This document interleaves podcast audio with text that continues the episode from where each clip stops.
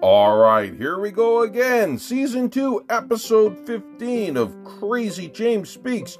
I am your host, Crazy James, and well, right now, today, it's September 10th, 2021, and I'm going to talk about 9 11 and, and my thoughts on that, and well, you know, just what went through my mind that day and what's happened since and and all that.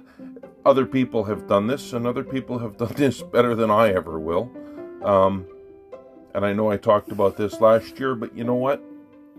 I think this is going to be that that one topic for me at least that that every year on this date i'll talk about it because i don't think we can ever stop learning about it uh, and i you can't stop remembering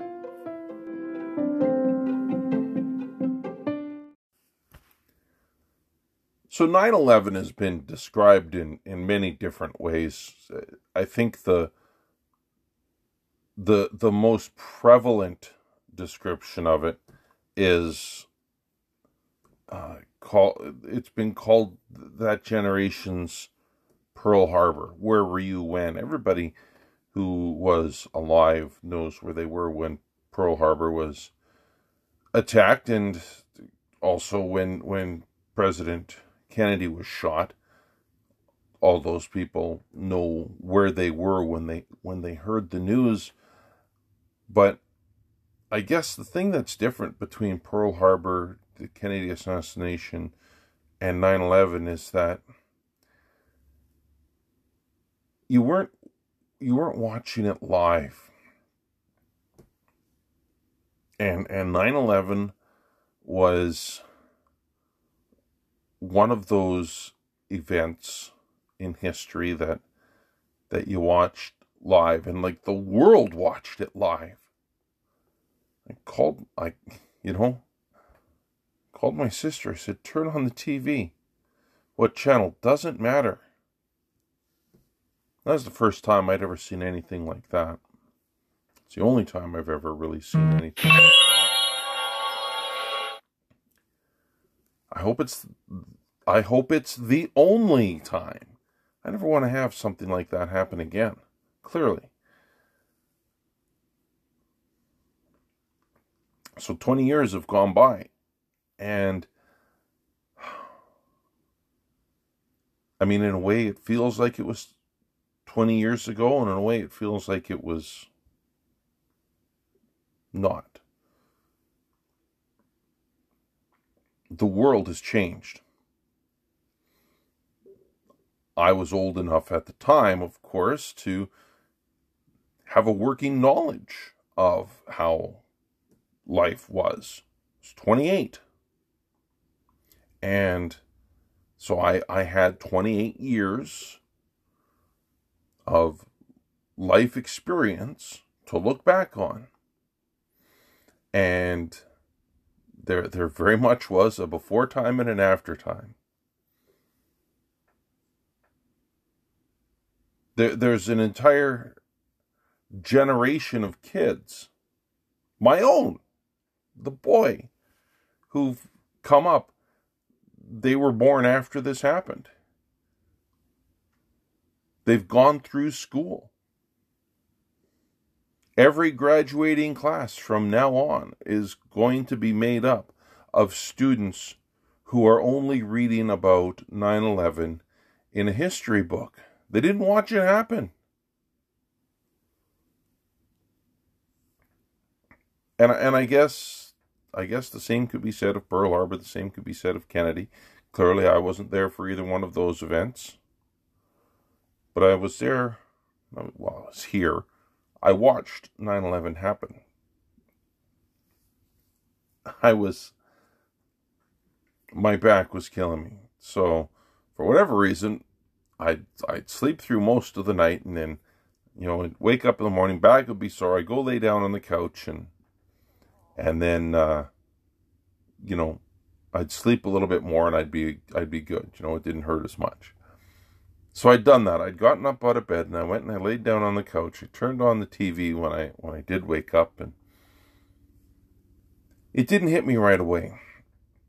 Because when I turned on the TV, it was tuned to ITV, which is now global. And that's what my cable converter box said that I was on that channel. But the little footprint that was in the corner said CNN.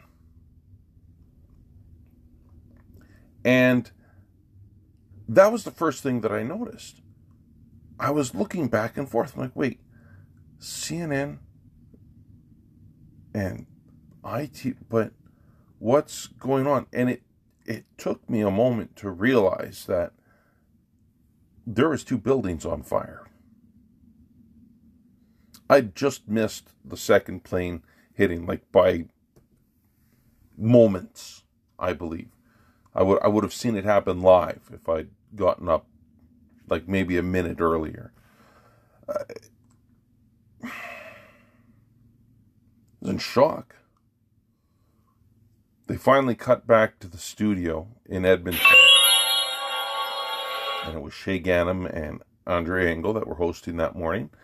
And I just I switched the channel over to CNN because I thought, well, I need I need to see what's going on. And unprecedented. The the coverage of that day. Every network had had their reporters out in the field. They they said at the time, and it maybe it's still true. 9/11 was the most um, photographed and filmed event in history. I believe that. I really do. I watched the coverage for days.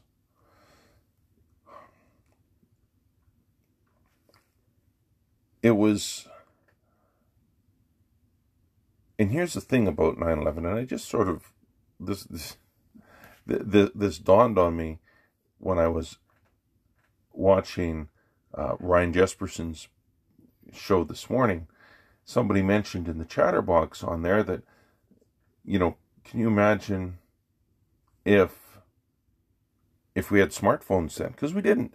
We had cell phones, yes, but you know they were the old flip phones. There was no camera phones or there's certainly no smartphones. There's no Instagram. There's no Facebook. There's no Twitter. There's none of these things that have become such a part of our everyday lives. How many people get their news from Facebook and Twitter now? It's a lot more than than you might realize. If that technology had been around in 2001, can you imagine?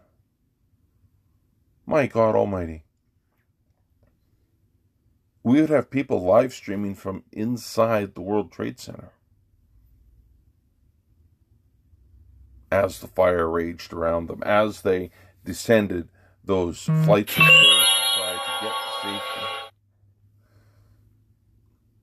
as they jumped out of the windows. It would be people would live stream it. People would record this happening. Tell my family I love them. I'm sorry I can't take it anymore. Stuff like that. We would watch as the building collapsed around these people. We would see that. We saw it on TV, and that was bad enough. The only footage that exists of the interior of the World Trade Center was filmed by the um, the Naudet brothers, who were doing that documentary on a probationary fireman, and they were they while they were at a gas leak. I mean, so many you've all seen this, I'm sure. They, they went to a report of a gas leak, and they were. He went to film this, and then you hear the plane, and he pointed the camera up, and and the plane flies directly into the building, and one of the firemen, his immediate reaction is, Holy shit! They didn't edit that out on the news, nor should they. If ever there was a holy shit moment in the history of the world. And they all go into the lobby and they they're they're setting up their command post. You see Father Judge, Father Mike Judge, he was the fire department chaplain. He was there, and you know when I watch when I watch that documentary, and I I try to watch that every year, just to be reminded, just so I know why things are the way they are. When I when I watch that and I see, they say it in the film, eh, in in the documentary, the um, you know how there's a look of concern. You can see it. It, it this isn't any big revelation for anybody that's seen this. When Father Judge is standing in the lobby of, of World Trade Center Tower 1, you know, sometimes when you look at somebody, you just, you know they're praying, and you know, and I know that at that moment that man was praying. Asking God to protect the men that he was with, to protect the people in that tower. Well, World Trade Center 2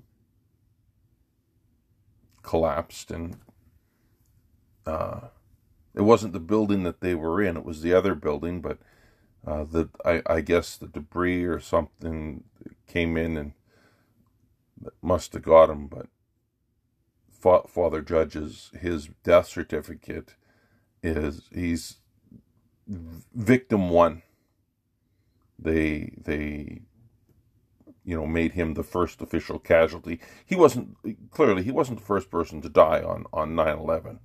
You know the people in the planes, the people in the building where it was impacted, but uh, the building collapsed. He was killed.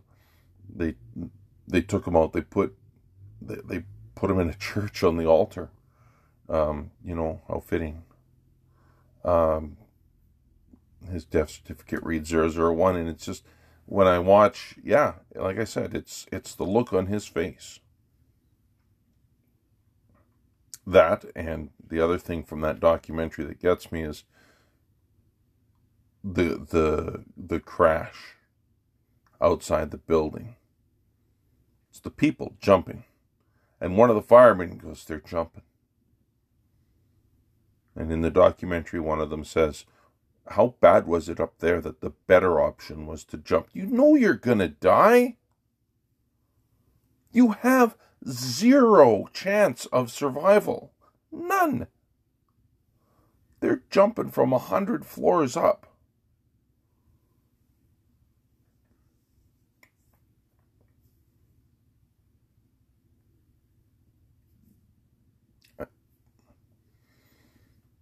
But yeah, so that, and then of course the, the other tower collapsed and watched in horror. Couldn't believe it. Just my daughter, the firstborn, she was she was two when we were watching that. And, you know, I was holding her and I was crying. I think as many of us were. What's wrong, Daddy?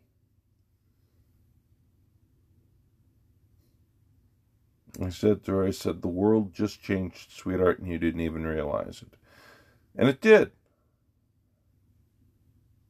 It absolutely did. I was terrified for my children.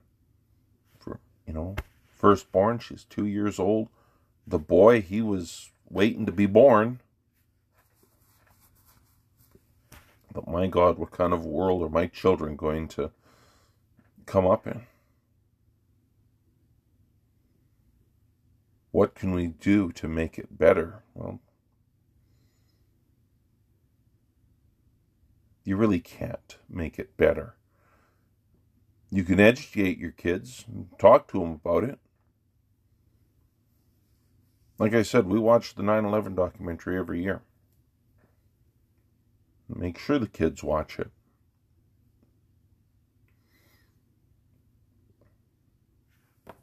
America just recently, in the last, I think just last week, 10 days ago, 11 days ago, they finally pulled out of Afghanistan, which is where they went to chase down Osama bin Laden. Ultimately, just about 20 years they were in there. It's called America's longest war. Well, the mess that's left behind, I don't know. Taliban just came right back in. So they never really went away, did they? I guess we'll see what happens.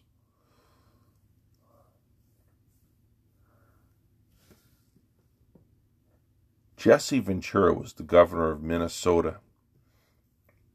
They asked him on CNN, I think it was the next day,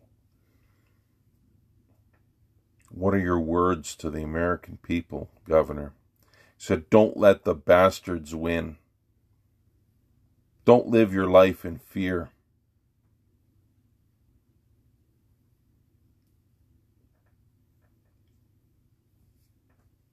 These are smart words.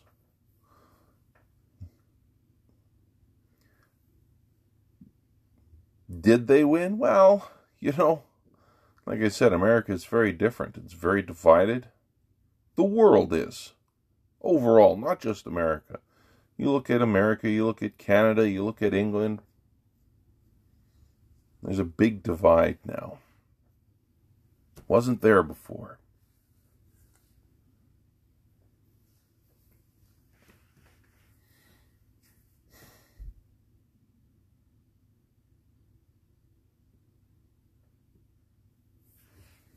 Thousands of people died.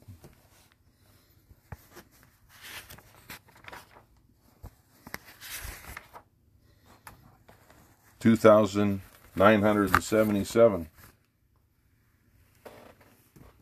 Most of them were snuffed out in an instant when those towers fell.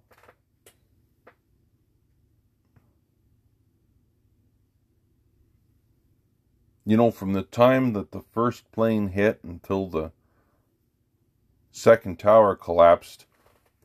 It was only 112 minutes.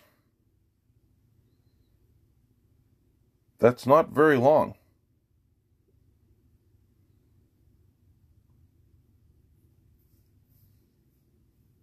It's not even really the length of a movie. Sure seemed like a movie that day. How could this possibly happen?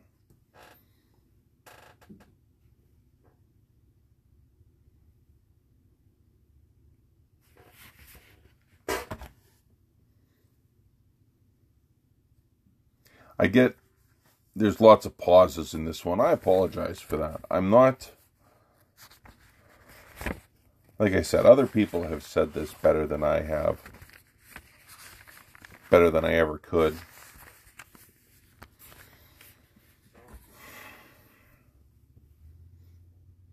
I think the lesson that we need to take from 9 11 is that there is great evil in the world.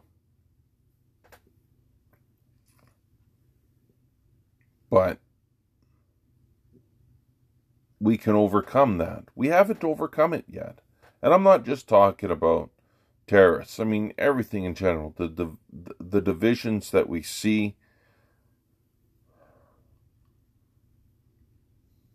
This isn't the world that I grew up in. It is, however, the world that my children have grown up in. They haven't known anything different. I don't want this to be normal.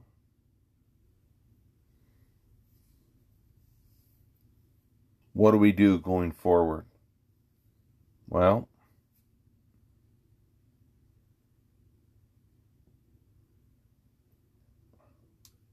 You got to treat everybody with respect. I don't care what color you are red, yellow, black, white, green, purple, any of those colors. I'm going to treat you like a human being. And I hope you treat me like a human being. Who'd you vote for? Well, I voted for this guy. What are you, an idiot? Well, that's not the way to start that conversation. Who'd you vote for? Well, one, none of your business. But two, if we we're going to have this conversation, I voted for this guy. Really?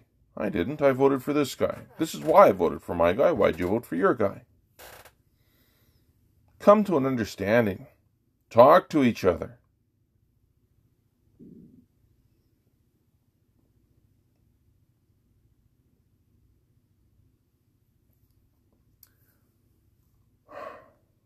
All those lives lost. All the lives lost since. all the cancer that came up from the all the crap that was in the building buildings all of them you know how many firemen and first responders they're sick jon stewart has been a tireless advocate for those men and women for those first responders fought for them tooth and nail, and good on them. You would think that that would be a no brainer to take care of these people. But oh no, there are those in the American system of government who think that, well, it's how much is enough? Well, you take care of them until the day that they are no longer among us. And sadly, at the rate that they're dying, I mean, that's not going to be forever. It's not going to be very long at all. Cancer's a bitch at the best of times. Exasperated by the fact that so many of these people ended up with it because of the the hmm. shit that they were at ground zero at the World Trade Center for weeks afterwards. They were there looking for people. At first, trying to see if there was any survivors. Yeah, I don't think there would. Would they pull after the towers collapsed? Would they pull out of there? Four or five? That was it. Not very many. Imagine that. Being one of those four or five people. Can be one of the can you imagine being one of the hundreds of of first responders that were going through literally with buckets in their hands looking for somebody, looking for anything. There's nothing left from those buildings. Everything was pulverized into a microscopic pieces.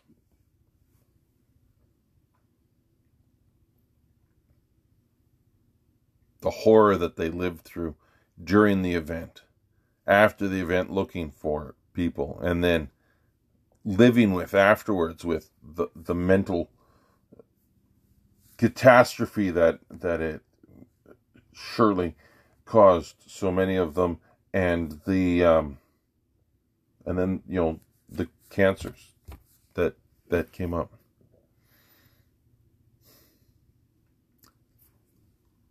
I think I'm going to leave it there this time. This is uh, not not having somebody to bounce this off of sometimes makes it a little hard. Um, never forget. Never forget. And always remember that our first responders, uh, as they were then and always, they are the real heroes in society. All right, well, so that wraps up season two, episode 15 of Crazy James Speaks. I've been your host, Crazy James, and I will see you next time I send out another episode.